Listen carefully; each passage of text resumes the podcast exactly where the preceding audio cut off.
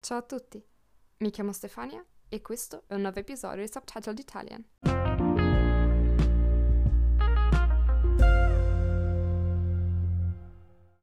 Buongiornissimo a tutti, siamo arrivati ad un nuovo episodio di Subtitled Italian e questa volta io sono super felice super carica perché l'ospite di oggi viene dalla regione che per me è un po' come la seconda casa perché uh, ci ho vissuto per tre anni durante la triennale e quindi immagino già che abbiate indovinato di che regione parlo. Quindi e lascio la parola alla mia ospite di oggi che viene naturalmente dalla Lombardia. Ben arrivata!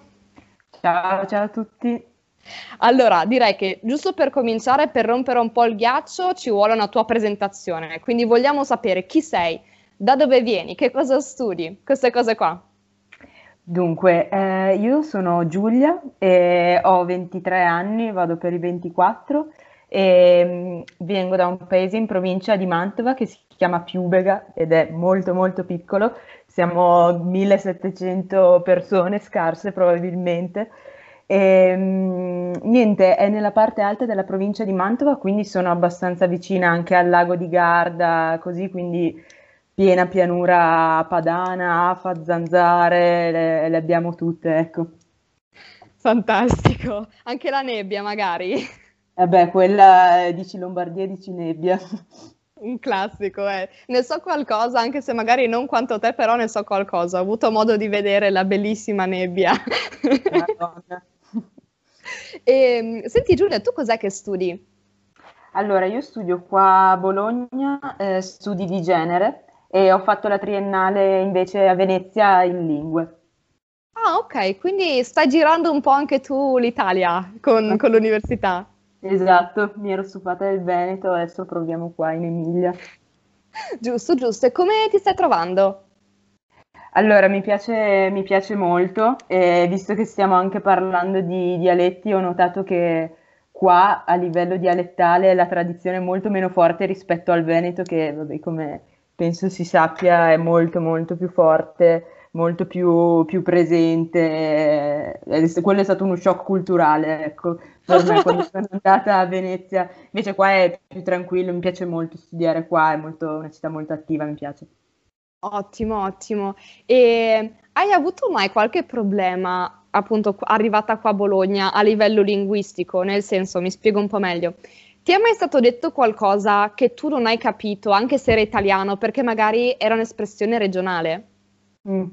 Allora, ehm, sì, in questo momento mi viene in mente quando mi è stato detto che era venuto a sistemare eh, una cosa di casa, una maniglia rotta, ecco, un, eh, non mi ricordo se Ciappino o Ciappinaro, eh, io non sapevo che cosa fosse, anche, per me, anche perché da me Ciappino è la molletta che tu metti per stendere i panni e quindi non capivo che genere di lavoro potesse fare una persona che mi collegavo al, al, allo però eh, sì, mi viene, in mente, mi viene in mente questo ciappino, ciappino, se non so bene quale sia quello corretto, se si possa dire in tutti e due i modi. Mm-hmm. Ecco, la cosa divertente è che quando, cioè se tu mi dici la parola ciappino, a me viene in mente la molletta per i capelli. È la prima cosa a cui penso. Anche sì, è vero, anche, anche questo, sì, il ciappino dei capelli, cioè il ciappino che è quello piccolo e il ciappone che è quello grosso, la molletta grossa per i capelli, sì, sì. Esatto, esatto. Quindi anch'io ammetto che sarei stata molto confusa sentendo una parola del genere. Sì, sì. E invece a livello di viaggi all'estero hai viaggiato molto? Sei andata in qualche posto interessante? Ma allora diciamo che ho fatto dei viaggi abbastanza basici in Europa senza mai uscire. Sono stata mh, spesso diciamo in Spagna e nel Regno Unito, eh, più che altro anche per l'Erasmus che ho fatto in Spagna e che farò anche a settembre che andrò a Granada. Ah, ok. Ok, ok, quindi uh, inglese e spagnolo come lingua ancora qualcosa? Eh, sì, e in teoria alla triennale ho studiato anche russo, ma diciamo che in tre anni a Venezia ho imparato più il russo, del, no scusami, più il veneziano del russo tra un po'. Fantastico! No, sono felice di sentirtelo dire, di sentir nominare il russo perché in realtà io lo studio tuttora, l'ho, l'ho studiato in triennale e lo sto continuando tuttora. Ah. Quindi niente, mi emoziono sempre quando sento qualcuno nominare il russo come studente perché so che ha passato i miei stessi traumi, quindi mi sento compresa. Sentiti compresa al 100%, infatti poi ho detto basta, io ho dato. Ti, ti, capisco in realtà, io poi ho continuato perché sì, diciamo, sono stata un po' costretta, un po' per testardaggine, un po' perché sono stata costretta, però sì, insomma, capisco bene quello che si prova. Ci mm. sarebbe, diciamo, ci potremmo dedicare 50 episodi sì, infatti, del podcast. a parte sui drammi dello studente di russo medio. Esatto, esatto. Quindi per il momento accantoniamo questo discorso, ma prima o poi sicuramente ci farò un episodio sopra perché è un, dis- è un argomento che secondo me merita di essere trattato. Eh, quello che non ti dicono agli open day sul russo. Esattamente. Fantastico. E, senti, visto che abbiamo nominato, vabbè, il dialetto, il dialetto veneto, che però è una questione a parte, adesso non, non, lo, tiriamo, non lo tiriamo in ballo. E, in Lombardia a livello di dialetto, come siete messi? Allora, per, nella mia esperienza, in realtà non ho mai sentito parlare i giovani in dialetto, se devo essere sincera, almeno mentre ero a Brescia. Ma tendenzialmente quelli che parlavano dialetto erano gli operai. Quindi ho visto, c'erano dei cantieri, insomma, stavano rifacendo le facciate di alcuni edifici e ogni volta che passavo davanti e c'erano degli operai, immancabilmente parlavano in dialetto. Mm. Ma in generale, il dialetto è parlato anche dai giovani oppure no? Allora, eh, facendo riferimento un po' alla mia realtà di paese molto piccolo, come dicevo prima, e comunque anche abbastanza isolato perché non è troppo vicino alla città, è circa una trentina di chilometri da Mantova. Eh, noi giovani direi che lo parliamo, il dialetto, direi di sì, magari non proprio ehm, da fare proprio dei discorsi solo in dialetto, okay. eh, perché quello diventa già un po' più difficile, però è molto facile invece sentire eh, giovani che eh, nominano qualche parola ogni volta oppure che assumono, assumono parole ehm, dialettali come italiane, quindi le italianizzano e le utilizzano come se fossero italiane. Mm-hmm. Cioè, io eh, alcune parole ho realizzato fossero mie dialettali solo dopo essere uscita o alcune espressioni che non... Ehm, di cui non mi ero mai posta il problema, penso banalmente al dire, lo, lo saprai anche tu, ne alla fine della frase. Io non mi ero mai accorta neanche di dirlo finché a 19 anni non sono uscita dalla Lombardia e mi sono accorta che non è normale, la gente ti prende in giro per questo e io non lo sapevo. No, diciamo che secondo me è una cosa molto carina. Secondo me ci sono cose, tra virgolette, peggiori. Uh, adesso passami questo termine, assolutamente. Io ripeto, ho un amore per la Lombardia. Però secondo me il ne è molto carino e addirittura avevo una prof ucraina che mi faceva da lettrice di russo che quando parlava in italiano spesso e volentieri usava il ne. Ed che era bello. una cosa spettacolare da sentire. Lei uh, si è integrata davvero bene nel, nel tessuto bresciano. Assolutamente. Invece una cosa che uh, a me ha sconvolto quando sono arrivata inizialmente a Brescia è stato, punto numero uno, il FES. Mm, ok. Tu lo, tu lo usi? Allora, eh, diciamo che essendo appunto sul confine puoi trovare gente che per dire tanto dice FES e gente che per dire tanto lo dice alla mantovana che si dice PRAN. Ah, ok.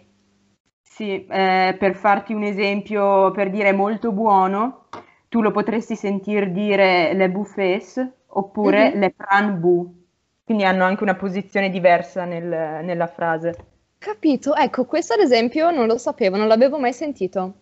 Eh, perché è più mantovano, dove abito io diciamo che puoi sentire entrambe le varianti senza, ecco. Mm-hmm. Ecco, la prima volta che l'ho sentito mi ricordo che è stato a lezione, un mio compagno di classe, il primo anno, mi ha detto, ah comunque grazie Fes. Io ho sgranato gli occhi e ho detto grazie cosa?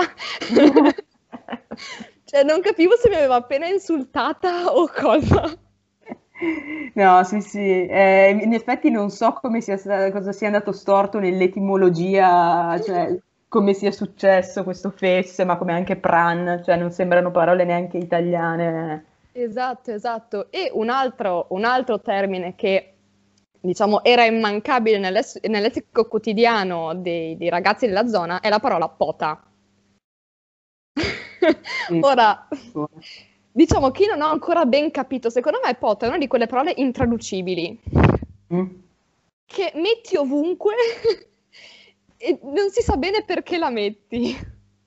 In Eh, base alla secondo tua me- esperienza, Mhm. come, come la spiegheresti questa parola?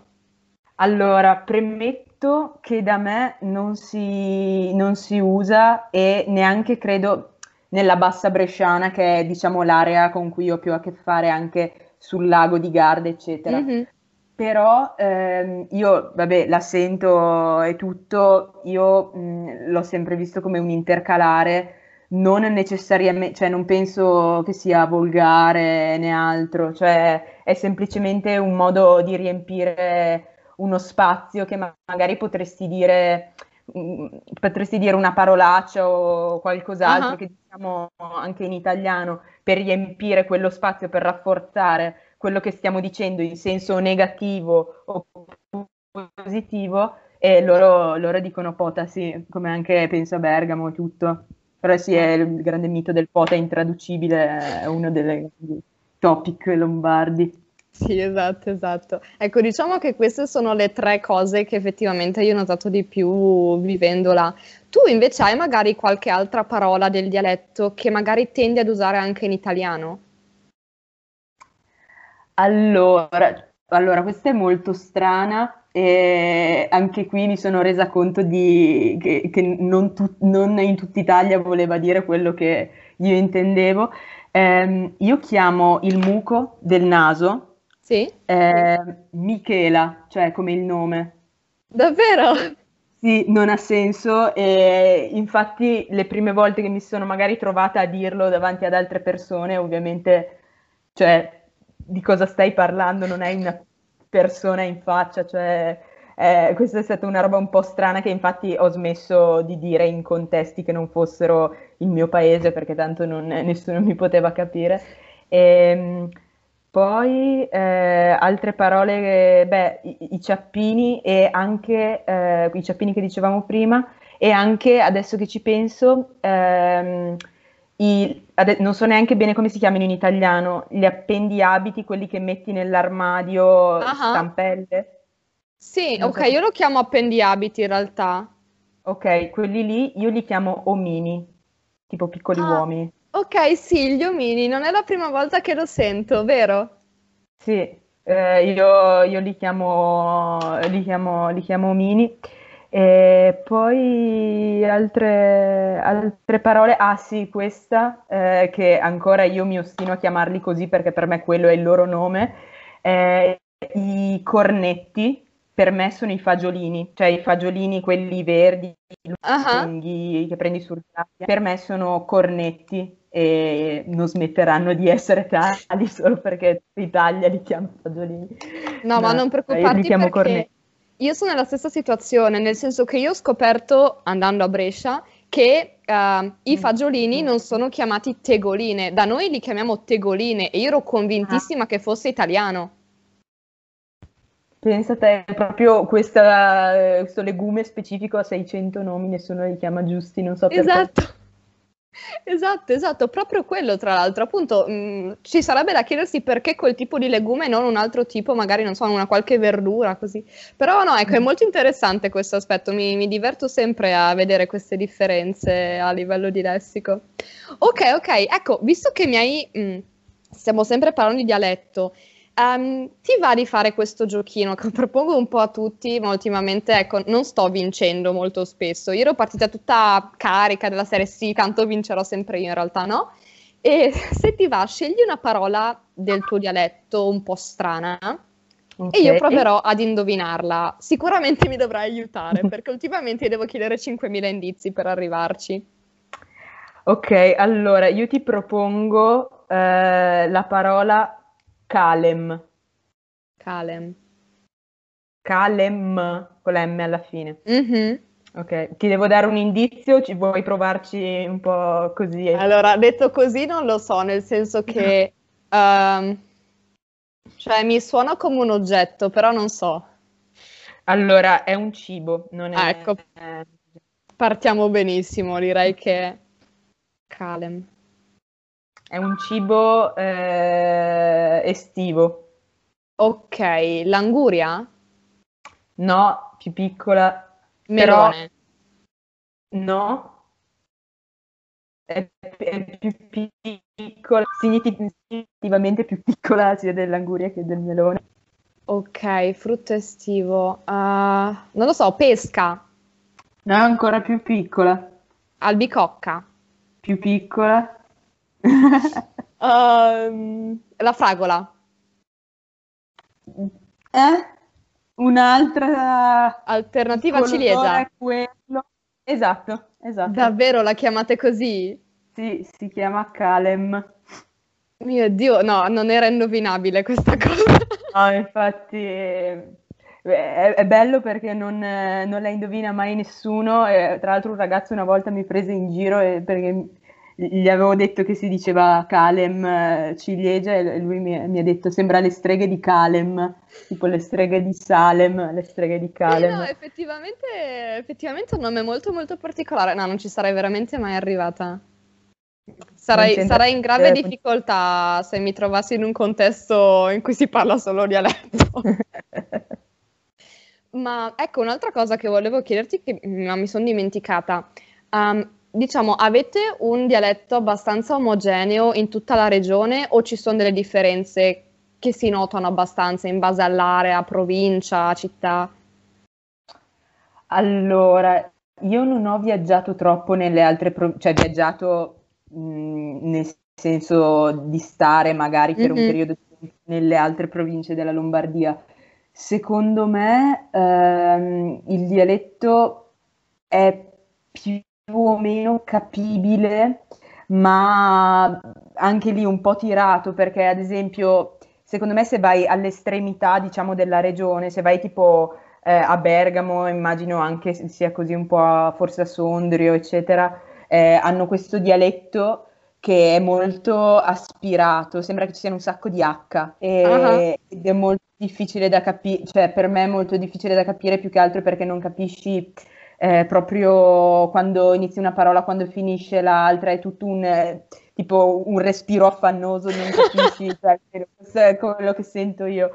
Ehm, invece, ad esempio, nella parte della provincia di Mantova, che non è quella da cui vengo io, ma è quella che confina con Verona, lì è quasi veneto. Per me, anche i mantovani di città, per me, parlano un dialetto che è diverso dal mio. Io mm-hmm. però lo cap- cioè, capire, capire si capisce, però ecco, magari alcune parole mh, mm, non sono troppo chiare. Direi che in tutta la regione possono esserci delle incomprensioni, tutto sommato un po' riesci a orientarti comunque.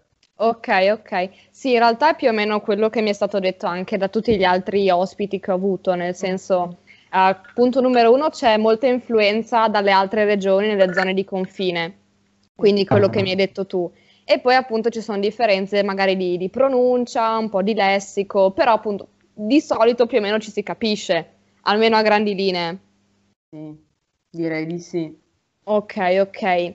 E senti, mi ricollego un attimo a quello che hai detto prima, che almeno nella tua zona il dialetto viene abbastanza usato anche dai giovani, uh-huh. uh, anche magari non, non, per fare discorsi completi, ma comunque viene utilizzato abbastanza spesso. Secondo te sarebbe meglio, sarebbe preferibile uh, in qualche modo insegnare il dialetto anche a scuola? Allora, ehm, io diciamo che non, ehm, non, non, ho mai avuto una posizione fissa rispetto a questo argomento qua, perché da un lato eh, penso che sia molto interessante e anche molto divertente eh, questo confronto tra dialetti, anche a livello linguistico è molto interessante e ti tiene, diciamo, eh, in contatto con eh, le generazioni precedenti che magari non, eh, l'italiano neanche lo sanno parlare o non lo sanno parlare o per un periodo di tempo prolungato a una certa non ce la fanno mm-hmm. e ti parlano in dialetto. E quindi ti dico, per quello è una cosa che comunque a me fa piacere sapere, però dall'altro penso che non sia eh, innanzitutto eh, praticabile e con questo intendo dire che ehm, un dialetto è proprio tipico anche solo di un paesino. Nel paesino a fianco si parla un altro dialetto, quindi c'è servirebbero proprio ipoteticamente se si volesse fare questa cosa delle figure che proprio sono mega specializzate solo su eh, un'area, eh, poi si tratta di, non lo so, come fai a specializzarti anche quando ci sono così poche eh, fonti scritte di, mm-hmm. di, di, dialetto e tutto, non c'è un canone linguistico né da apprendere tu per insegnare né da insegnare, almeno non penso, adesso non sono super informata, però non penso. Quindi penso che sarebbe poco praticabile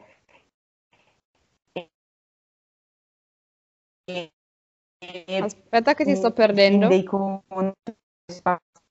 Aspetta un attimo perché sta andando tutto a scatti.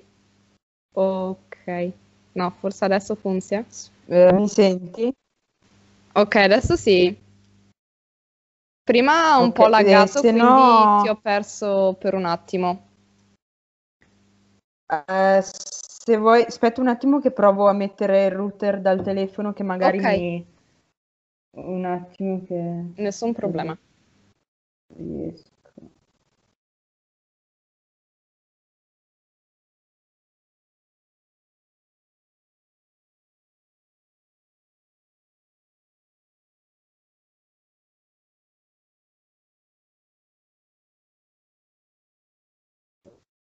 Devo... Mi senti? Sì, un po' male, però forse sta ancora caricando, non lo so. Eh, adesso mi senti? Ok, sì. Mi senti meglio così? Non ho le cuffie tolte.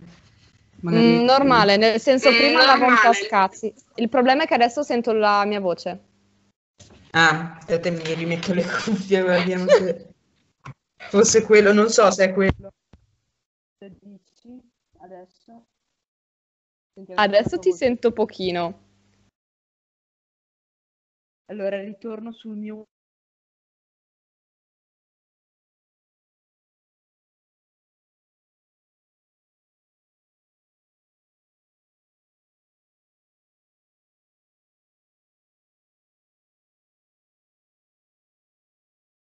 Mi senti adesso? Sì. Va bene, a scatti. Perfetto, no, no, adesso perfetto. E ok, uh, ci eravamo fermati, tu stavi dicendo, non è prat- quindi non è praticabile. Sì, cioè la trovo, la trovo un'opzione poco praticabile e come stavo dicendo non, eh, penso che forse toglierebbe spazio a delle, a delle, altre materie che magari sono più importanti nella formazione della persona. Il dialetto eh, bene o male lo, lo assorbi dal contesto in cui, in cui vivi e eh, non so, fa anche parte dell'evoluzione di una lingua cambiare, morire, continuare a vivere, insomma, eh, non trovo che sia così fondamentale anche perché, ripeto, eh, si tratta di realtà talmente piccole e specifiche mm-hmm. che non, cioè servirebbero proprio delle figure apposta super specializzate che non so, vedo poco praticabili nella, nella vita reale, ecco. Mm-hmm. Sì, no, assolutamente. Hai detto cose che in realtà hanno detto già in molti, quindi il problema della diversità appunto nelle varie zone del dialetto e poi anche a livello di formazione proprio dell'insegnante è un problema anche, anche da quel punto di vista, anche perché Tendenzialmente i dialetti non sono pensati per essere scritti, quindi anche lì è, è un problema. Quindi esatto, sì, assolutamente. No. Mm. Penso anche che i nostri nonni che lo parlano non sarebbero in grado di scriverlo, ad esempio, cioè i suoni non hanno una traslitterazione immediata anche per chi lo servirebbe proprio uno studio molto approfondito di ogni variante, eccetera. Mm-hmm. Esatto, esatto, e non si sa insomma quanto ne valga effettivamente la pena poi. Esatto. Ok, ok. E um, un'ultima domandina, sempre a proposito, in realtà questa volta vorrei spostarmi un attimo sugli accenti regionali. E, um, allora, non credo che tu abbia avuto questo problema spostandoti magari, non so, dalla Lombardia al Veneto, dalla Lombardia all'Emilia Romagna, Però uh-huh. secondo te in generale in Italia viene fatta in qualche modo discriminazione? Magari questo è un po' un parolone, però diciamo cambia un po' la reazione delle persone in base all'accento usato dal, dalla persona con cui stanno parlando? Allora, secondo me sì, eh, a me non è mai capitato in prima persona anche perché al limite vengo dalla parte d'Italia che agisce questo tipo di discriminazione, quindi a me capita solo di essere dalla parte al limite del discriminante, non del discriminato. Mm-hmm. E, io p- penso di sì, eh, penso che sia una cosa che se adesso si sta un po' perdendo, giustamente, eh, nelle realtà molto piccole come la mia, ehm, non è una cosa che si è persa del tutto eh, quella del ehm, giudicare una persona, ov- ovviamente in base al fatto che è una persona del sud Italia, eh, che si trova in quel momento magari da noi in Lombardia o ci vive, quella, diciamo, quella battutina sul, sul suo accento mm-hmm. piuttosto che il classico insulto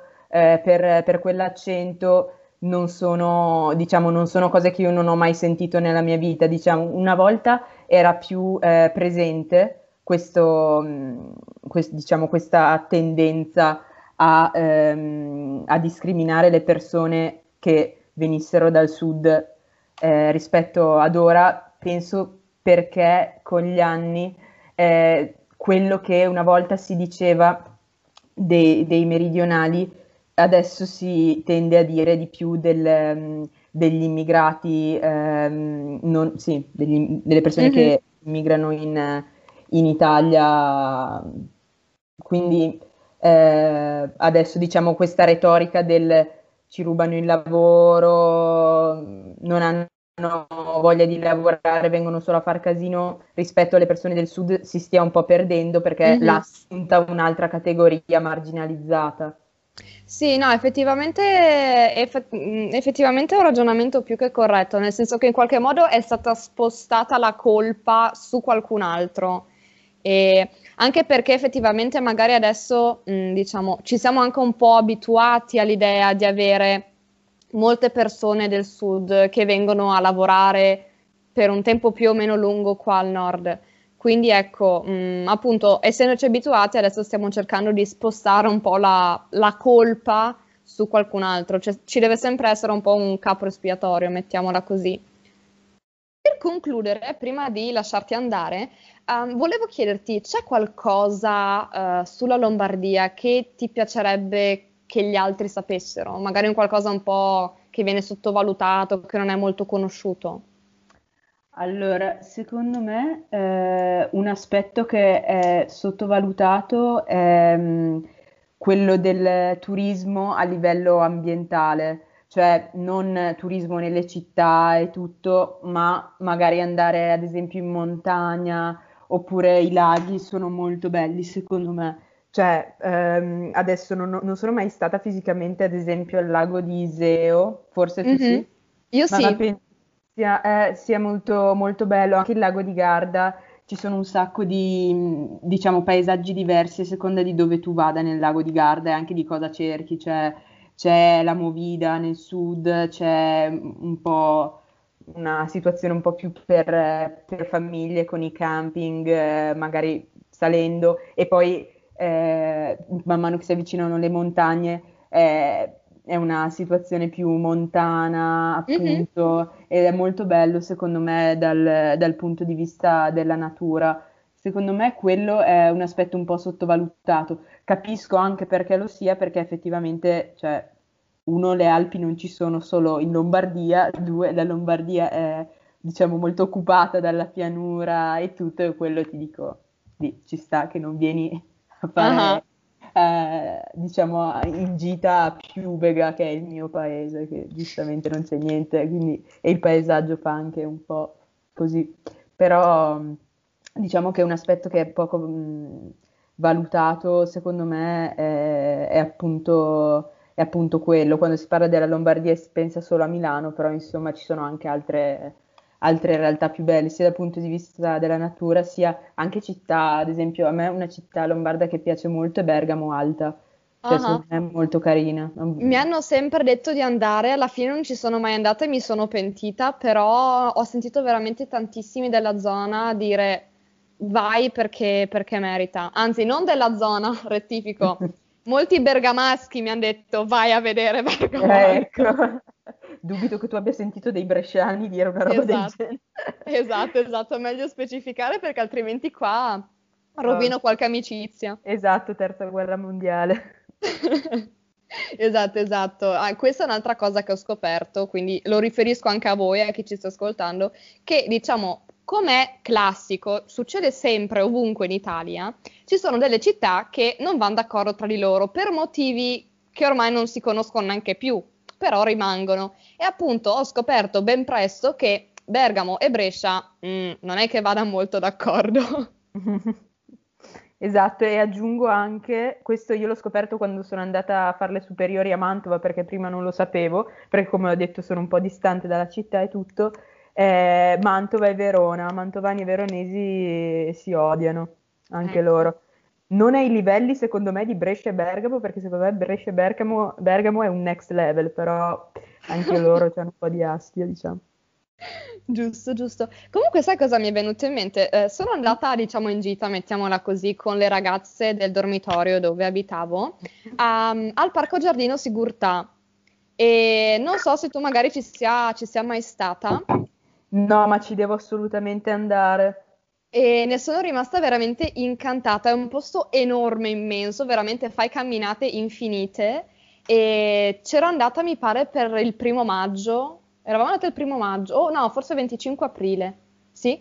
E comunque, secondo me, ecco, ad esempio, quella è una cosa che merita tantissimo, che magari non è, è un po' sottovalutata, è un po' messa così in secondo piano, appunto perché si tende a collegare Lombardia, Milano e tutto il resto, chi se ne frega, diciamo così.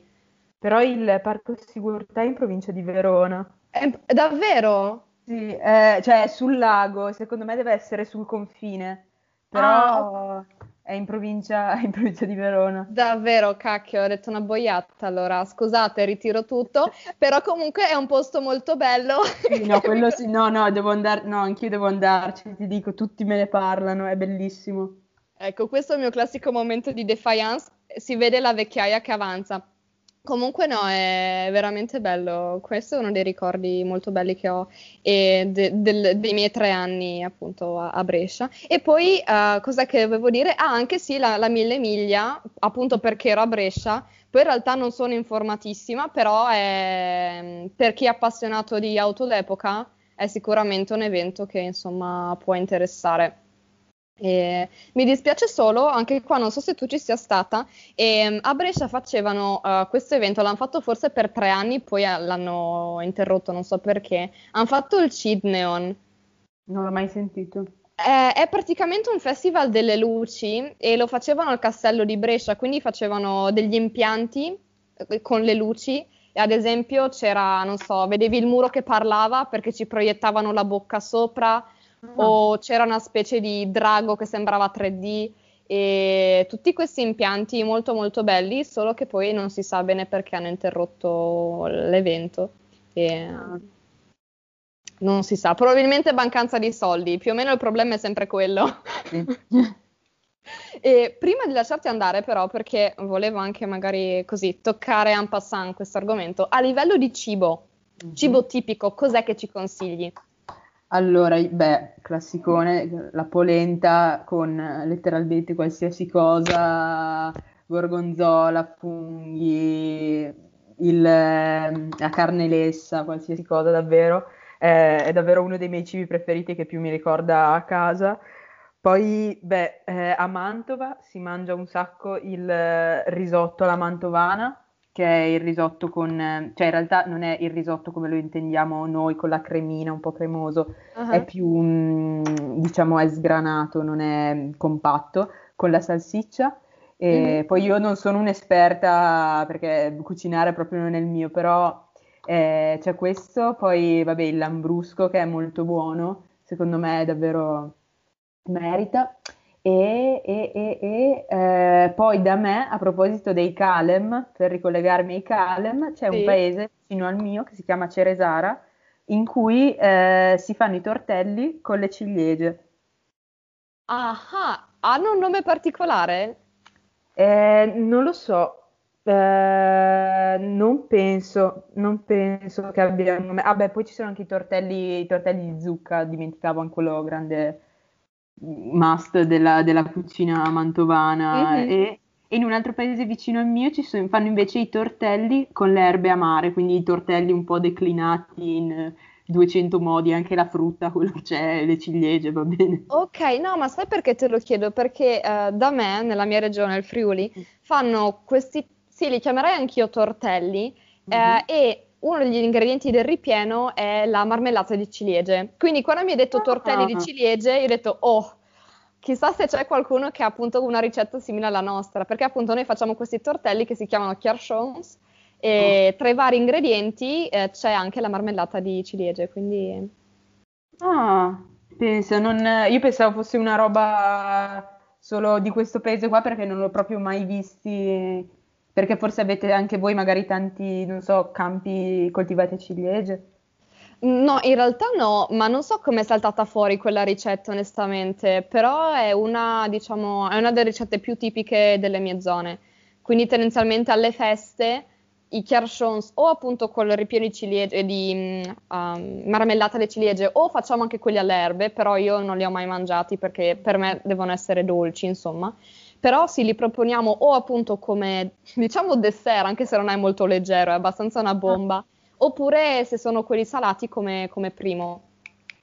Ah, ho capito. Diciamo che eh, penso che sia la stessa perché io non li ho mai assaggiati perché mi fa un po' strano, però penso che sia lo stesso principio di questo paesino che c'è appunto anche vicino al mio. Che strano che c'è questa connessione inaspettata di queste Sì, due esatto.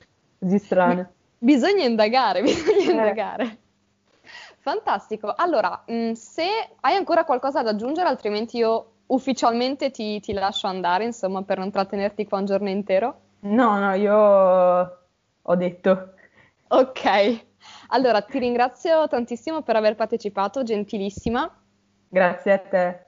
E niente, auguro un buon pomeriggio a te e un buon pomeriggio a chi ci sta ascoltando. Ci risentiamo presto col prossimo episodio di Subtitle Italian. Ciao a tutti. Grazie mille, ciao a tutti.